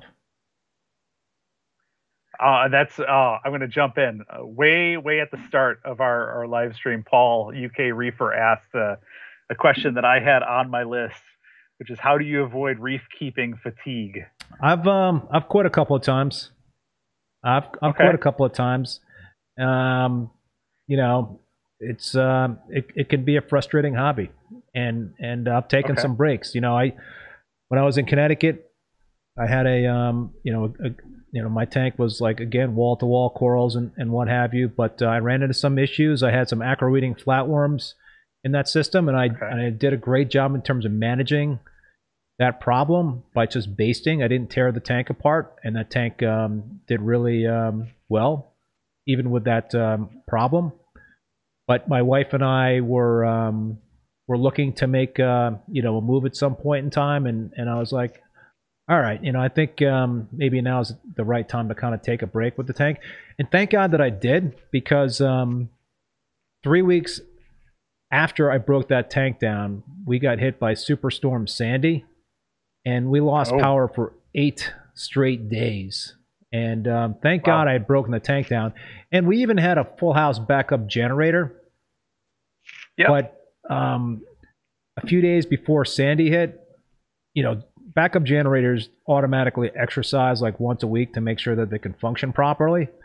And so this Yeah. generator did not um, do that. That uh, it, it malfunctioned during that exercise, and so the uh, the Wow. technician came out and he looked at it and he's like, "Well, you've had a catastrophic failure, and um, I'm not going to be able to help you out because I'm going to have to spend all my time maintaining generators for you know working generators for my customers during the storm. So you're kind of sh- you know, I'm not gonna you're you're uh, Yeah. No, we, yeah we you're out of luck. And um, so thank God I did break that tank down. It was I guess good karma that I decided to kind of take a break at that point in time. A good, good, good time. Um, and then there was another time, uh, years, years before that, I had a pretty successful 120 gallon um, tank, but I had this um, invasive macroalgae in that tank that um, I think it was some sort of uh, Caulerpa um, that Okay. um, got into every nook and cranny of the rocks, and I just could not eradicate it, and it just became so so frustrating. That was sort of early on in my reef keeping career, and Mhm. uh, I think that's probably you know more common early on in a reef keeping career to kind of like throw in the towel because you get frustrated Yeah. and there's just so many different things that can frustrate you, and sometimes a um, Sure. sometimes a reboot or, or a, a, year or two off is a really good thing because you get rejuvenated. But uh, I don't know, reef keeping is in my blood. I don't see myself uh, giving it up anytime soon. Well, so so you mentioned being rejuvenated. Where do you go for new inspiration or to be invig- reinvigorated? If you're kind of like uh, kind of ho hum, what what do you do? What do I do? Hmm. You know, it- Yeah. Where do you where do you turn? oh, in, in, in terms of trying to like keep things interesting. Yeah. I, you know, I, I think um, it's always interesting to try to experiment. You know, I've um, I've thought about, um, and I talked about this in the article, and I talked about it on my YouTube channel. I've, I've thought about doing a big reboot on the 187 gallon display tank. You know, it is wall to wall corals. You know, and I've thought about uh, um, essentially breaking the uh, the tank down, taking the larger colonies and and uh, moving into the frag tank system, and um, setting up a well, I would- have to be very uh, calculated with this, but um, set up a second uh, secondary sump, right? And Okay. I've always been intrigued. Uh, not always. I've kind of railed on um, dry rock a lot, but um, I the the negative uh, space aquascapes, the NSAs, do seem pretty cool to me. So I was like, you know, what if I um I put together an NSA, you know, dry rock aquascape, and then set up a second Okay. set up a second uh, sump, put the uh, the NSA kind of um, um, take it apart a little bit and put it into that second sump and let it cook for like five or six months, right? To turn Sure. it into live rock and um, keep the system going in terms of my display tank, and then gradually start taking you know the mature colonies out of that display tank and um, putting them into the frag tanks, and then swapping out the uh, current rock in that tank with the uh, the dry rock that's been cooking in the sump, and just kind of starting off with uh, with a new uh, you know tank and a new aquascape, and just plant frags and start all over again. So you know that's um that's something that I've been thinking about. You know, am I crazy for like breaking down a tank like that, with which has been so successful? I don't know. I mean, we we we preserved it for posterity right here. so you know, you could always you can always just thumb through the pages and be like, oh, oh, I remember that. I mean, you could watch your channel too, Yeah. but you know, I don't know. So that's you know that's kind of like what I've been thinking about in terms of you know the the new Peninsula tank was certainly something that that got me uh, rejuvenated and and uh, made things interesting because um, you know I'm I'm fortunate where I have the space down in, in where I'm sitting, which is my finished basement. To to have uh, my wife has been very kind to uh, to to uh, let me have the uh, the finished basement for my uh, my passion and and uh, the reef keeping hobby. So that was hey, yeah. So I need, I need another Yeah, big when we I need another big houses- project, Matt. That's what I'm talking about here. I guess that's what I'm trying to say is like it's Yeah. nice to have it's always cool to kind of restart a tank or to start a new tank. So that's that's kind of like what Okay. gets me going. All right. All right. So, um, uh, let's see here. Since you mentioned earlier that you don't have good access locally for really anything, um, so I'm gonna I, I I lobbed it out there earlier. We're gonna come back to it. Where is your favorite place to get new coral? Oh. Well, you're, you're so you're talking online now. Well, I'm talking where where do you like to go? What do you look for? I mean, anything. This is I'm uh open ended. I'm into the uh, classic corals, you know, so uh okay. the um, Tyree Pink Lemonade. I mentioned the Oregon Blue Tort, the uh, Tyree Purple Monster, the Cali Tort. Um, so you know, I reach out to to fellow um, um, you know coral farmers that uh, you know Okay. have the uh, that that stuff like that, and so uh, yeah, I I think um, there's a lot of crazy stuff out there in terms of corals and the pricing is really really crazy. And there's this whole tenuis thing going on where you're paying insane Okay. amount of money. Um, i have paid you know good chunk of change for certain frags. I, I tend to um, to try to avoid the really really pricey stuff you know i think my perception is that there's um, there's a lot of folks out there that um, you know want more affordable corals and um, you know so the old school stuff is more affordable these days right It is. because it doesn't have the fancy name, and the fancy marketing. Ta- I mean, back then it it was Back then it right, wasn't. but now it's kind of Yeah. like. But you know, a, a lot of people that uh, reach out to me in terms of customers are into those uh, sorts of corals. So I think um, being able to uh, to have stuff that uh, you know others can afford is is is good. But um, yeah, so to answer your question, I I do. Um, there are some vendors. I'll uh, you know Battle Corals is awesome. So I've I've Mhm. um, I've gotten stuff from uh, from Adam. Um, you know Abe from Coral uh, Euphoria. I've had him on the show. He's got some great stuff. So I've gotten some stuff from him. You know, so there's uh, there's other uh, folks out there that uh, I talked about. Tim Herman, I've gotten some stuff from him. Yeah. So yeah, it's um, So it's a, so it's a little bit networking. Too. yeah. It's not just shopping online. It's kind of ACI person who- Aquaculture. Chris sent me a care package. Awesome. there you go. Uh, sign me up for that subscription on the care package, Chris. Yeah. so, so um, is, is there a coral out there that you are just like, wow, I have to have it? oh right now? that's a good Is there question. Is there one that's that's on the, that you're on the hunt for? Well, this rainbow splice is intriguing to me, but the price tag is Okay. like crazy. Do you know about this uh, coral? So, I I think I do, but for people who don't, what is a rainbow splice? um, well, What genus is I think I believe it's a mill. It's a Millepora. I believe it's a. mi- So Acropora Yeah, I believe it's a millie. Okay. Uh, Okay. folks, please correct me if I'm wrong on on, on this, but um, I, I I don't remember the technicality in terms of what exactly it is. If it's a um, a fused uh, coral, a spliced uh, uh, coral, but um, this is actually a coral that that grows green and and um, reddish, pinkish um, branches. But from what I could tell, a lot of the frags out there are more green than anything. So I think the initial going rate on the coral that a frag for that was like twenty five hundred bucks. I think now maybe it's down to more reasonable one thousand dollars. Uh you know, listen, that's uh that's a lot of change to drop on one frag. I mean, I mean, I I- did a quick Google search here, and there's no shortage of images, and uh, yeah, it's uh, it's really different. It's like some of these uh, broken flower patterns that you see, where you get this intermingling of, of color and random swirls and streaks, and um, yeah, I could see why you would why you would want that. Yeah, It's different. Yeah, it, it's um. Listen, it's uh. I, I you know I, I do think if you're gonna um if you're gonna um invest a lot of money in a coral that might be the coral to do it because it's so unique and there's not uh, anything else out there that I'm really aware of that's similar to that type of coral. I mean, there's I know there's um you know Grafton Monty caps out there, but I have one of Mhm. those. The um I think it's a World Wide Corals um Grafton uh, Monty cap, Yeah, there's a, but there's a few. I've got I've got a it's grown to uh, about a foot wide in Okay. my uh, peninsula tank now. I put it in my peninsula tank, and only the very center, you know, has a little green in it, and the rest is all Hmm. orange.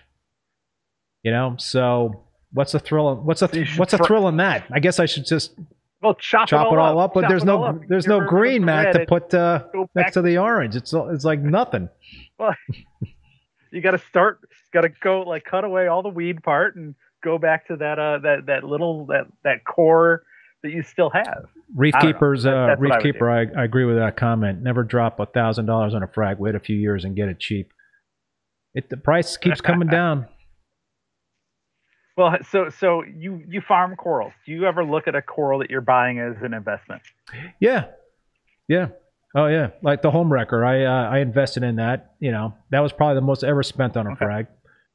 You know, a few hundred Okay. dollars, and and um, so that was that was something that uh, you know. Listen, I um, you know, I do run a business, so some of the corals that I buy, I'm thinking about it, you know, as as a business, and um, Yeah. you know, and then some of the corals I'm buying, I'm thinking about I want them in my display tank, and and Mhm. um, but I, you know, I, I think that um, there's it, it's a very personal thing in terms of corals, and everybody has their uh, you know I I um, I don't run um, I run full spectrum lighting. I don't like the blue Mhm. spectrum, so you know I don't have a lot of um, uh, I don't put a lot of corals in there with that in mind. I don't have any of these crazy tenuis that can uh, pop under LEDs, Sure. that sort of thing. Yeah. Do you think? Um, I, I find those tanks are even hard just to look at. Yeah, I don't, Like when you're I don't get it, but blue all the time. yeah, I don't get it. I don't, I don't know why you have to Ah. wear, you know, um, glasses to view a tank. well, I mean, you know, to every each person to you know to what they like. Um, so, so what do you think then is uh, the the biggest fad in, in corals right now? Being a coral farmer, what what do you think people are overhyping, and what do you think people are undervaluing? Well, I've kind of already talked about this, but I think the tenuis thing is like going Okay. crazy, and I would not pay the Yep. money that I'm seeing people, um, you know, paying, or at least the prices out there for these tenuis. Mhm. That uh, I think it's just nuts. Um, I, you know, I listen. The home wreckers are tenuis. I've got the um, the sexy corals orange passion. That's a tenuis. The um, I've got a couple other tenuis. So you know, but I'm Well, tenuis is a is a good coral. yeah, no, There's I mean, and, and those are more like um, mainstream tenuis, more well-known Yeah. tenuis, sort of like old school tenuis that um, have been around. But sure. there's a lot of stuff that's just coming on the market with these crazy, uh, you know, names and marketing hype that you know six, seven hundred, eight hundred dollars for a frag. I can't get behind that. So, um, but you know, listen, I um, I, I, I kind of invest in the uh, in the stuff that I think is uh, more well known, and, and that's what I that's what I like in terms of my taste of corals. I like the old school stuff. So what what is under so what is undervalued right now? I think, think I think the old school stuff. You know, I did a video on on Okay. on um, you know recently about um, budget corals, and I talked about the Ray Red Planet. You know, that's like a Yeah. forty dollar coral, and that's an awesome red Mhm. table that you can add with with a green uh, base. You know, to the uh, to the tank. Um, the uh, the Milka Stylo. Sometimes you can probably get that for free. You know, in terms of frag, and that's a brilliant, brilliant purple. You know, It is. um, you know, then uh, like Tyree Red Dragon. That's just about as pink as it gets in terms of a coral. I mean, it's a striking coral. I mean, and all these corals, you know, maybe except for the uh, Milka Stala, were like a big thing, a big deal. You know, um, Yeah. I remember the uh, when the ORA Red Red Planet came out. It was kind of like a big deal, and uh, I was like, Yeah. I got, I, I, I I wasn't one of the first to get it, but um, I was like, wow, man, this is a this is a score. I got an ORA Red Planet, you know. But um, yeah, so I How many how many pieces of Red Planet do you think you've sold now? Oh, well, that I you know I had an old you know my my first colony in my uh, Connecticut tank, the 225 gallon Connecticut tank. I sold a lot of them because that thing just got huge, and um, Sure. But in my current tank, you know the 187 gallon tank, my Red Planet has um, just encrusted like crazy. I don't understand it. I mean, I've never seen a coral encrust like this coral has encrusted. So um, I haven't been able to uh, frag it as much as I would like. But now Okay. it's starting to um, to kind of sprout up and, and branch out a little bit. But um, yeah, I think the undervalued corals or the old school corals. And uh, you can get some dynamite stuff for 20, 30, 40 bucks. So everything we've talked about is is what some people jokingly refer to as colored sticks. Yeah. What where where do you go beyond colored sticks, Keith? Why do you have to go beyond colored sticks? you know, I think I, I always like to um, uh, quote um, from this movie. Um, um, what was the uh, "Wear What You Dig"? It was in that movie. Um, Okay. uh, what was the name of that uh, movie? Um, it'll it'll pop into my head. Help help them out in the comments there. Someone knows. I don't. Yeah, it was it was kind of a wild and crazy uh, movie. Um, but there was a there was a quote in there, you know, where what you dig, right? So you should Yeah. put the corals in your tank that you dig. That's what I did. I dig solid colors. Fair enough. So Amanda Amanda asked in the uh, chat here, is there a specific species of SPS that you struggle with, or that is more finicky in your reef? Hey Amanda, um, millies are challenging. You know, I think millies are like one of the more challenging SPS corals out there, and and um, Okay. they also What makes them challenging? I don't know. They're just not as hardy as other corals. You know, they can't withstand as much stuff in terms of swings and, and changes in, in tank uh, parameters and, and things like that. If there's like, you know, something going wrong with the tank, Amelia might be the first one to kind of like, you know, bite the dust. So it's, it's your canary in the coal yeah. mine. Um, and but Yeah. Millie's also happen to be like one of my favorite types of corals. So that's a problem, man. It's amazing. It's just you, you want to walk I love the um um the um what's that blue Millie that um the um there's so many great millies. The Aqua SD Rainbow Millie is like one of my favorites. I got a I got an awesome um pink Millie from um from Chris and Amanda. I think um I think Chris is calling it the uh the um apple pie Millie or something like that. Cherry pie Millie, cherry pie Millie, because it's cherry, it's Okay, cherry colored. The Palmer is blue Millie. I mean, how could you get any better than that in terms of a Millepora that's blue? Um, I love that coral, you know, and I, I lost uh, my colony in the in the 187 gallon display, but I got another uh, frag of it in my uh, in my uh, peninsula tank, and that's growing out really nicely. So um, yeah, I just really like um, any. Give me a pink millie, a, a red millie mat, or a blue millie. That's dynamite to me. That's gold. do you do you repeat your corals at all in your tank? Do you place Yeah. a colony of this coral in I do. different places? I have um, Okay. I have two Tyree red dragons in the 187 gallon display. Um, I've got two Aurora Hawkins in that uh, display. Okay. I think um, I don't think there's anything wrong with that. And, and again, it's all up to um, the individual in terms of what they like and what they don't like to do. But um, Mhm. I think that um, I think that uh, is a really cool kind of thing is to kind of have a um, um, you know kind of a, little repetition. Well, it looks natural. Right. That's always been my my take Right. on it. Um, earlier, way earlier in our conversation, you kind of mentioned checking in on the tank every day. Um, you know, observe, observing everything every day. I wanted to dig a little deeper into that and just say, what are you looking for? Are there particular corals that you're watching? The canaries in the coal mine. What what what are you looking for with that um, reef bum intuition that comes with experience? I don't know. You could just kind of know know something's off. Um, you know, maybe there's Okay. like um, you know certain part of the coral that uh, the polyp extension is not what it uh, is typically like, or maybe the color Okay. is not as vibrant as it had been. Um, yeah, so there are there are certain corals that um, you know tend to reflect those symptoms more than than other corals. I had this um, the uh, the unique corals original strawberry shortcake was kind of like Mhm. my canary in the coal mine for the uh, for for my display tank, the 187 gallon display tank, and um, man, that thing would vacillate back and forth between looking great then looking crappy, and I was like, uh oh, what's going on with the tank? And it was like the only coral that was doing that. And then, um, man, one day I finally like lost it, and uh, I, I guess it just uh, it couldn't hang in there. I, I did acquire another frag, and I've got it in the Peninsula tank, but um, yeah, I just um, I think you could just tell. I think if you look at your tank every day, then uh, I think you you could notice pretty easily in terms of something that uh, that changes. But you know, I always also try to look for new growth on the tips of the acros, and and you want to see that. And um, I think another thing that uh, I like to see in terms of studying the numbers is to see um, you know the alkalinity, and um, you know I think a good sign is to see the alkalinity dropping gradually over time and, and allowing you know which, means you have to make adjustments.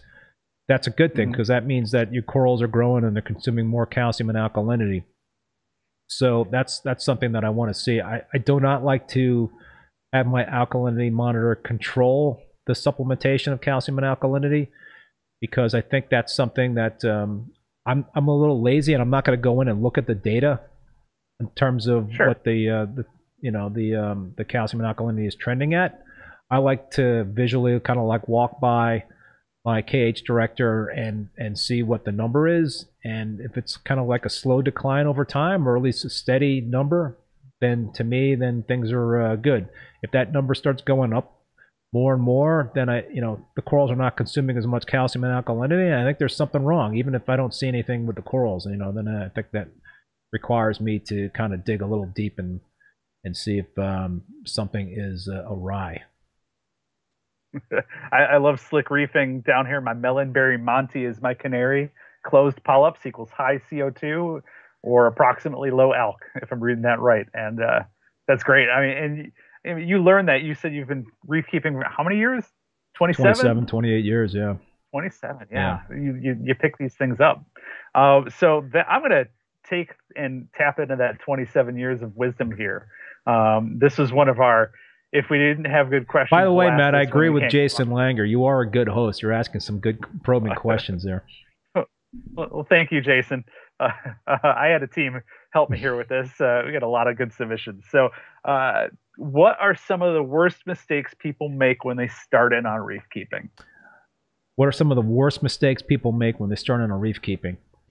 I think patience yeah. is a big thing. You know, I think um, I think okay. people don't um, don't give things enough time. I think that um, if they see something going wrong with the tank, then they'll throw a lot of different things at it. I think that um, I think, and I've talked about this before on the show. I think social media and and, and reef um, forums can be um, both good and bad. There's a lot okay. of information out there. Some of that information is not good, and newbies sometimes will go down a rabbit hole that they shouldn't be going down because they're listening to somebody okay. that might not have the experience to uh, kind of back mm-hmm. up that advice. But um, you know, I my advice is um, to take things slow and and to uh, to not react too quickly. But uh, yeah, you just need a lot of patience and and uh, you got to spend you got to do a lot of due diligence. Well, we talked about this being an expensive hobby, and if you're not patient, you're going to spend a lot of money really fast and really run the risk of losing a lot of money really fast too. Oh, listen, so, that's happened to me. Let me tell you, and it's happened to everybody. You know. Well, tell I, us, tell us. That's why we're interviewing you. Tell us. listen, everybody's had tank crashes, um, and and if, yes. if they haven't and they haven't you know said that they've had a tank crash and they're lying because it uh, you you have losses that's a part of the game that is a part of the game and sometimes it's stupid things you know uh, one time early in my reef keeping career i um, i had this uh, you know i had um, was using double ended metal halide um, bulbs not the mogul type but the the you know the, the, the double ended that go into the fixtures and all that stuff and um so I was down at one of the local uh, reef reef stores, and, and, and one of the uh, the tanks I was talking about earlier, one of the uh, the local shops in Connecticut. The guy was um, running his halides, and he had single-ended mogul bulbs in the fixtures, and he was running without the glass. He took the glass out because he wanted to get higher par. And uh, I was like, oh, okay, that's uh that's a cool idea. Maybe I should try that with my bulbs. And and the thing is, with oh. double-ended bulbs, there is not they do not have the UV protected glass like a single-ended bulb, um, mogul halide bulb would have. Let me tell you, Matt, I, I pulled the lenses on those uh, fixtures, and within a within a couple hours, I came back, and um, I had fish that were like just spiraling. They were getting sunburn. Oh. It was a complete wipeout in terms of acros because they got completely yeah. burned you know so that was like a tank wipeout and that was like a stupid mistake i just wasn't doing any you know my homework on that um so it, it, it's you never know and you know and then recently with my peninsula tank i had a um an overdosing accident where where i had some nitrate ammonium nitrate back siphoned into my sump and that's because I had the uh, I had it on the uh, the doser. I had I had the uh, the container with a nitrate about four feet off the floor, right near the doser, and so um, I, you know I never uh, even thought that was a possibility in terms of back siphoning. So I did some mm-hmm. maintenance on the uh, on the dosing heads, and when I do that, I, I pull the uh, the tubing off of the peristaltic pump. I take out, you know, the little rollers so that basically allowed the whole 1,000 mLs of nitrate to back siphon without my knowledge into my sump. And so um, I sat down. I, I went. Uh, I did my tank maintenance, and I went. I skied for like an hour or something like that. I came back home and sat down in my uh, my my chair right here, and I look over and I walked by the tank and I was like, "Why aren't the fish out? That's a weird thing." And then um, mm-hmm. I sat down at my desk, and then all of a sudden, one of the fish just jumped right out of the water. And I went over the tank. I was like, something is wrong here. And, um, you know, I ended up losing almost nearly half of my fish because of that mistake. Ouch. Yeah. And we've all been there. Yeah. Yeah. So let's see here. I wanna I wanna take an opportunity to thank everyone for being here and letting me host. Thank you for those com- compliments. Um, I think uh, we should mention again the the Yeah. uh, giveaway that Yeah. we're doing. Yeah. Keith. Yeah. Yeah. Do you want to Yeah. start there? So, folks, we're um, the kind um, people uh, at, at Coral Magazine are giving away six subscriptions, one year subscriptions to the magazine, three print edition, the domestic uh, print edition, and three. There you go, and three uh, digital editions or subscriptions that can be um, accessible, accessible that are accessible by uh, folks either here in the U.S. or outside of the U.S. So what you need to Yeah. do is you need to go over to the Reef Bum Instagram account, the reef bump. and there's a post on the Reef Bum Instagram account that um, provides you information about this giveaway. And all you got to do, it's very simple. Follow the Reef Bum Instagram account and follow the Coral Magazine Instagram account. And in the comments on that post on the Reef Bum Instagram account, just tag two reef keeping buddies. Okay. And um, this contest will be open until next Tuesday, December 7th at 12, 12 noon. And we will um, reach out to the folks. We're going to randomly pick folks that are um, commenting and tagging their uh, their friends and following us, and we will pick those folks and reach out to them. And uh, if you want to look at the rules, then you just go to the Reef Instagram account and go into the bio and click on that link. All right. Yes. So the reason I brought that up, I want to I want to talk a little bit about working together. You and me working together on this um, aquarium portrait that we did. Because you're you're a content creator. You, you've got this media background. Uh, I, I wanted to ask how that played into um, being able to sit down and, and write about your, and write your own story, your autobiography from a reef keeping standpoint. Um, you know what what went into that for you? Well, all right. This is a shame. This is a Well, shameless let me- plug, but I did. Uh, I, I I- I did write my reef keeping uh, biography in this book. shameless, it's the shameless plug. no, no, no. We'll, we'll shamelessly plug all day long here. You know, I mean, you got. Uh, we gave you a lot of pages.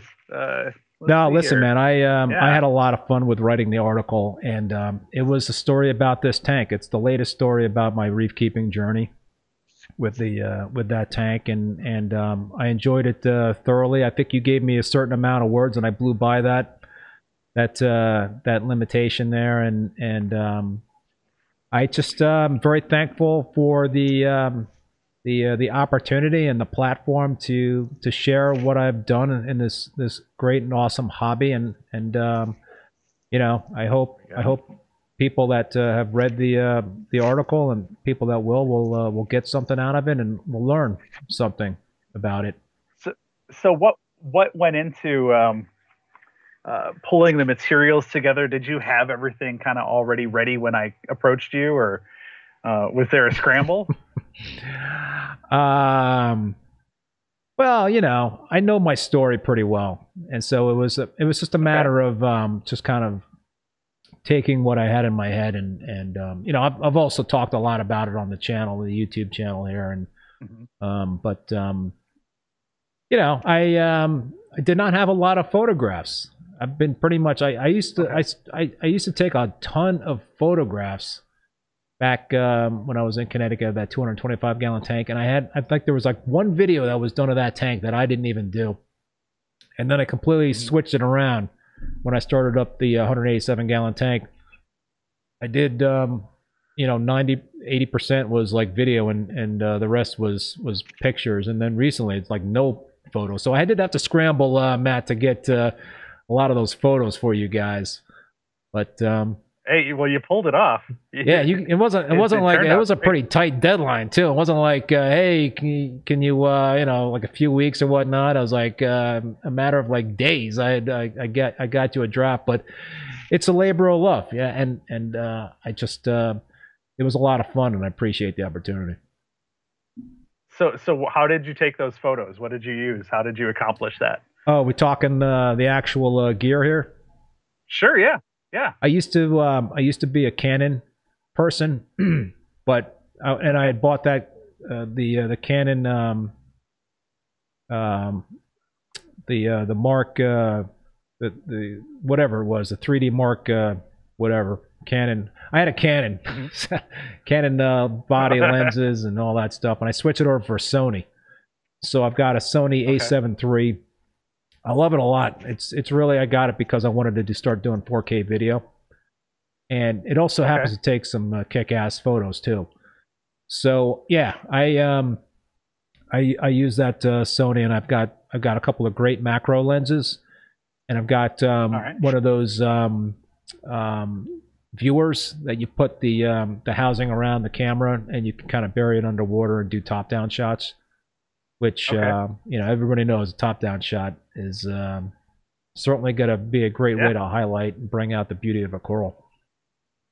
Yeah. Did you did you do a lot of shooting from the side too, or Yeah, a little more more top down than anything. Um, but yeah, I, I, it's it's it can be like game changing in terms of the photos you get on the side versus the top down. But there's also certain things Okay. that um, you know, kind of kind of tricks of the trade that you should follow when you're when you're taking uh, pictures of the tank, whether it's top down or from the side, which is you know, turn off your pumps. Um, you know, so don't have a lot of use a tripod, right? So Mhm. you don't have any uh, any movement. And um, I do everything pretty much in in uh, in manual, and I, I try to like adjust Okay. the exposure, but, I keep the f-stop uh, constant. Now we're starting to really dig into some technical stuff here, huh? well, I, did mean, write a couple of someone- articles that people could check out about uh, tips on photographing uh, reef tanks. So Where, where would where would they find them? Um, it's actually in the book. I, I've, I've got um, Okay. I've got um, you know some helpful uh, hints about that. But also, if you just like Google reef bum and photographing reef tanks, you'll probably find the uh, blog post too. Okay, cool. Yeah. Cool. I mean, you know, one one of the things I, I wanted to to to ask you was having been through the process of of Coral approaching you to say, "Hey, we'd love to feature you." Um, what, do you have any advice that you would give to someone who is like, "Hey, I, I would love to see my tank in Coral," or I, you know, it's something I aspire to. Um, what would you say to that person? Well, you know, I think that um, that's a very interesting question there, Matt. I, I think, you know, listen, I think um, social media has definitely helped me in terms of bringing visibility Okay. to what I do and my tanks. So I, I Okay. think cer- certainly a social media presence does not hurt. Does not hurt. Okay. And I'm sure that's what you guys do sometimes too, is you try to hunt down uh, certain aquarists via social media. I mean, I mean, I, I was, I, I said it earlier. It was just getting to know you uh, from having worked with you, and then just, I think I just caught a glimpse of one of your tanks uh, of the 187. Was like, oh, that's it. That's perfect. you know, I mean, so, I mean, I've answered that question many times. I was hoping to, you know, uh, get some uh, outsider perspective on working with coral because it's, it is uh, hard to get into. That's something I've said many times um, you know, it's not like someone can just be like, "Here's my tank. It's awesome. You should put it in the magazine." That's great. Um, but I, Well, I mean, what's what's your advice a- to somebody that doesn't have a social media presence? I, I don't really care about the social media presence. Um, I, I think, you know, we we publish six aquarium portraits a year uh, at most. So the odds of getting into coral for anything is is really high or really low rather. It's it's an incredibly tough bar. I mean, like I've never had a picture on the cover of Coral magazine. Hmm. I work for Coral magazine. I take pictures. I've never had a picture on the cover of Coral magazine. And I know Amanda keeps asking me, "What's it gonna take? What's it gonna? I want, I want, I want to make the cover. It's hard." Um, I I always tell people take tons of pictures. Um, and as you kind of mentioned earlier, having to scramble for pictures. Um, obviously, you probably would have liked to have had more time Yeah. there.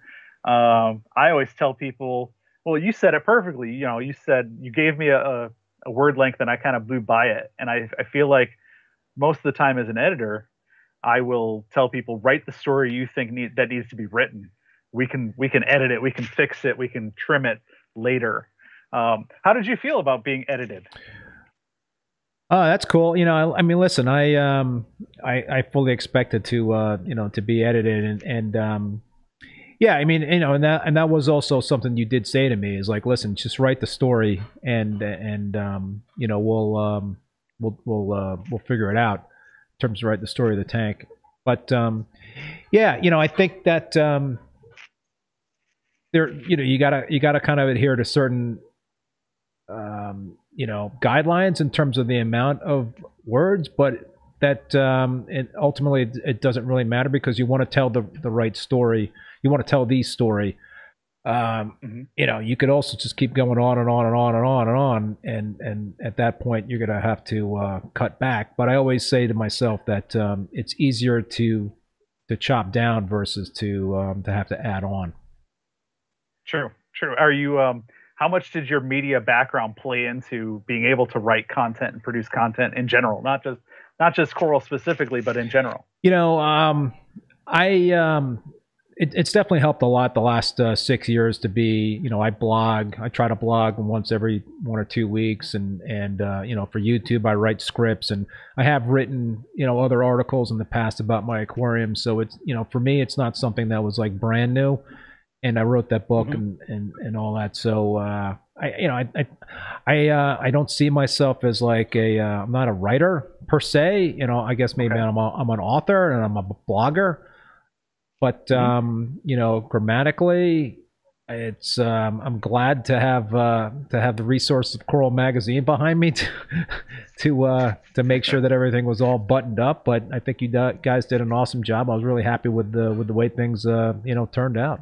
It it, it Yeah, I thought it. I turned out Yeah. great. Yeah, and that we get to have this follow up conversation is a a unique experience. A lot of times, if this is a a tank from Europe, it's been written in German, and having a, a conversation with the authors would be a, futile ex, uh, a futile exercise. So this is a this has been a really good opportunity. Um, Rajendra, you asked uh, what issue? It's the November December issue. So the Fang Blennies issue, uh, November December 2021. And if you have a subscription already, um, you should have gotten it. And um, it's also available in the digital edition. And then I just reposted the link to the um, to the online excerpt. Uh, uh, we were uh, Keith is gracious enough to let me put it online. Say, sure, let's put it out there for everyone, uh, so you can actually read Keith's article for free and read all the things we've been talking about. It's all right there uh, in the in the comments. So on the chat. yeah. Yeah. So we got 15 minutes left here. Oh, we're doing this for two hours. I didn't know we are doing that for two hours. Uh, oh, we know we can. No, I know that's cool. I- I- Let's do two hours. I had it in my You had in your head. that it was two hours. That's cool. Everybody always gives me grief. It's like I'm always trying to end the show because people are like keep going, keep going. It's everything's going well. Keep going. I'm not trying to end the show. I just uh busting your chops. No, no. Okay. Well, I have. I'm looking over the the question list here. Um, let's see. Oh, here's a good one. We're get, we're getting down to the end of of of some of the broader, less technical questions. Um, so let's see here. We won't do that one. Uh, all right. So where do you see your reef keeping hobby five years from now? Yours, The, your personal hobby first, and then I'm going to ask the same question again, slightly the, different. the old five year uh, five year question Sure, there. yeah. Like I'm on a job interview. you are. Um, where am I going to be in five years in the reef keeping hobby? You know, um, you know, maybe maybe there will be a reboot in the uh, in the future for the for the 187 gallon display. I don't know. Definitely kicking that around.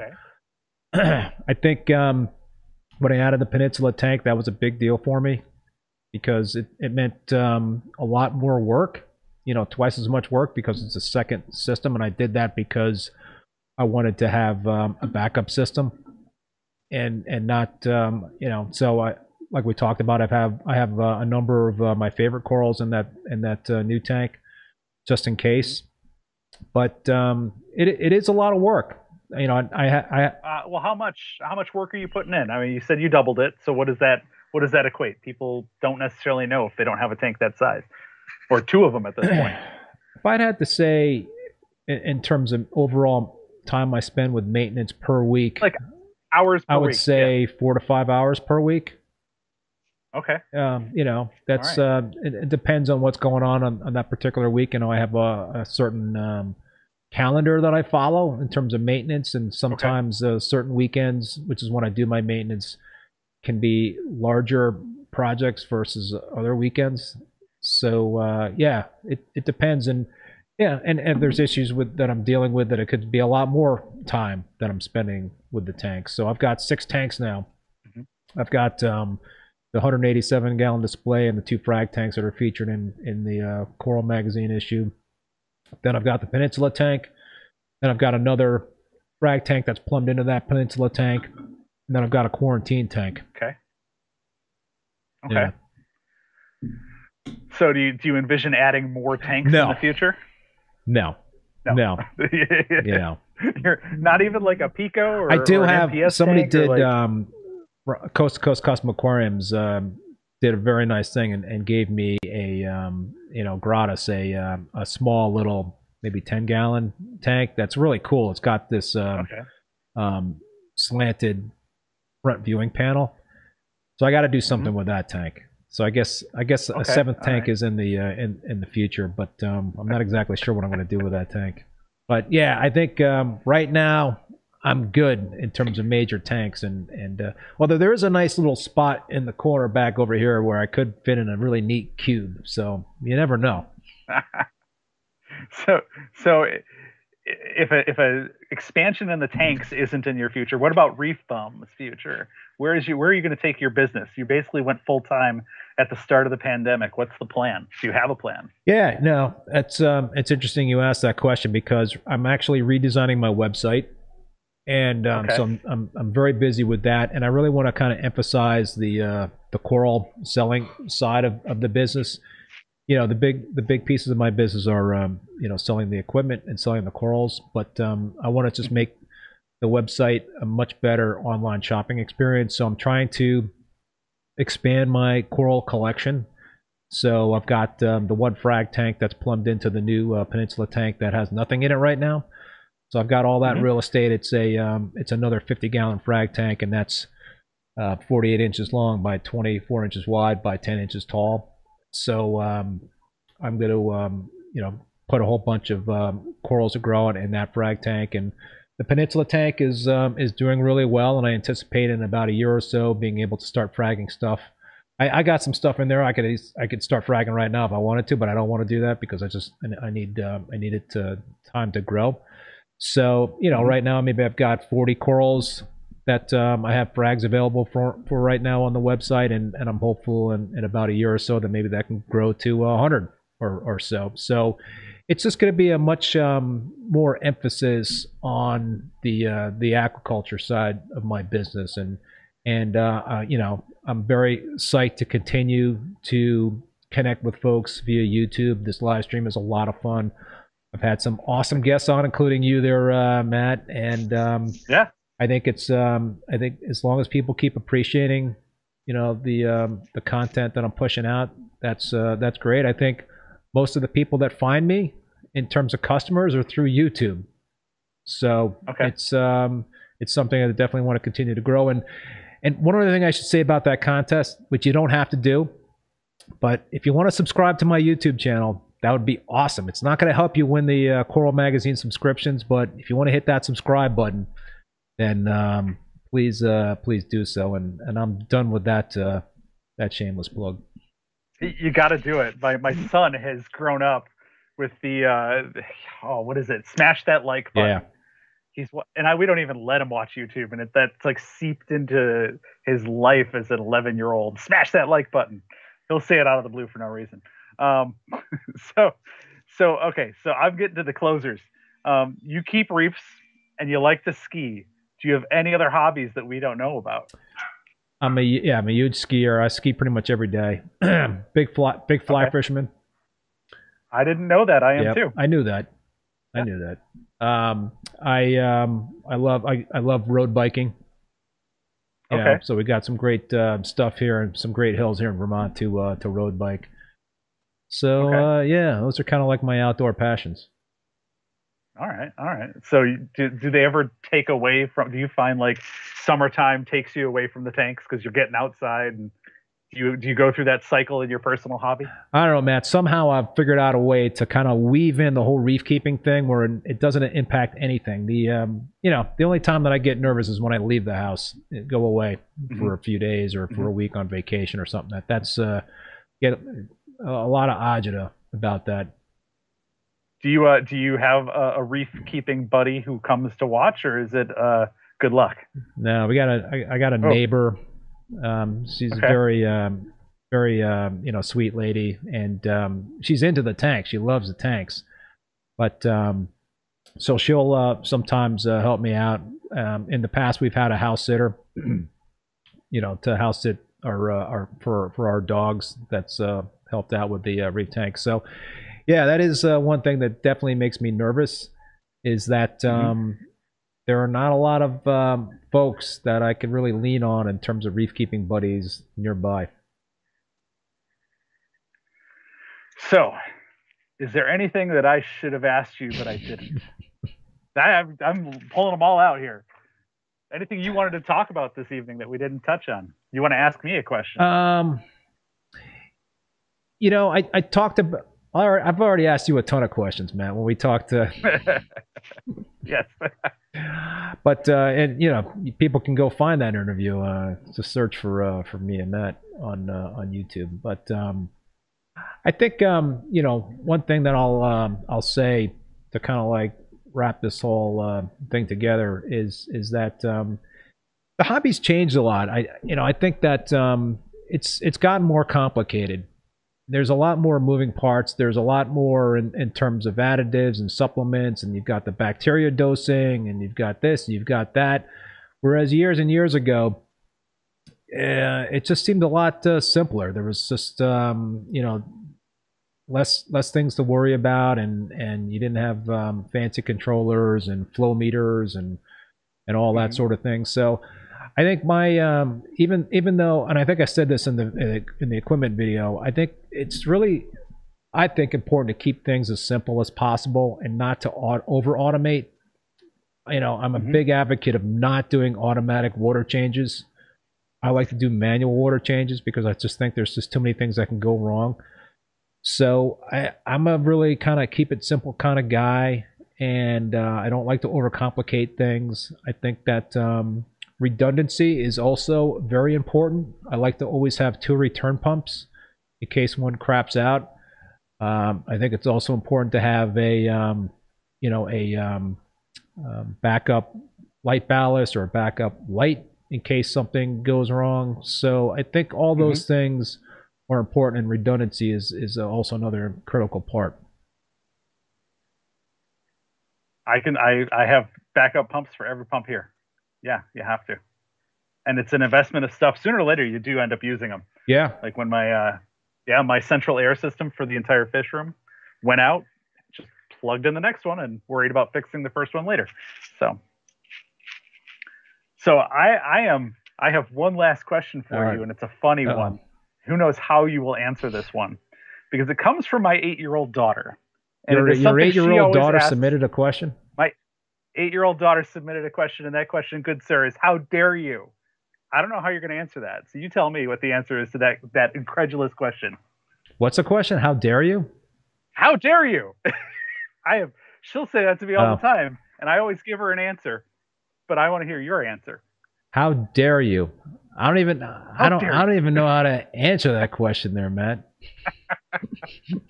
Oh, I told you I was going to throw you a hard one. I always tell her, "I dare." That's how, and leave okay. it at that. Good So, answer.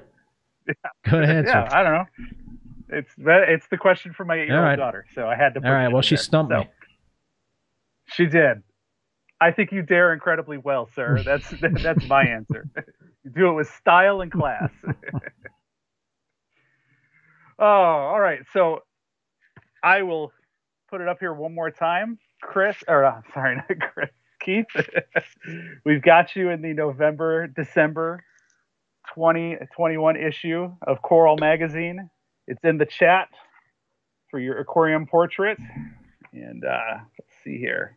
Lots of good stuff in here, but you start on page 70. Yep, right I'm showing it also in the uh, live stream, the picture. Perfect. It's been an absolute pleasure uh, to get to turn the table on you for a change. I hope Yeah, you man, this it. is this is awesome, man. I really uh, I really had a lot of fun with this, and and um, yeah, it um, just it was it was great digging in. yeah. Thank you again for uh, for letting me uh, turn the turn the script on you. So uh, should we remind folks one more time about the uh, the giveaway? Absolutely. Yeah. Yeah. Um, let me bring this up here in terms of the Instagram contest. So uh, Matt and everybody at Coral Magazine is is offering up some free one year subscriptions to the magazine, and and three of those are going to be the domestic print edition, and three to the digital edition, which will be open to anybody in the world who uh, has a internet uh, connection. And all you have to do is go to this post on the Reef Bum Instagram page, like the Reef Bum Instagram account, like the Coral Magazine um, Instagram account, and tag two reef keeping buddies in the comments of that post.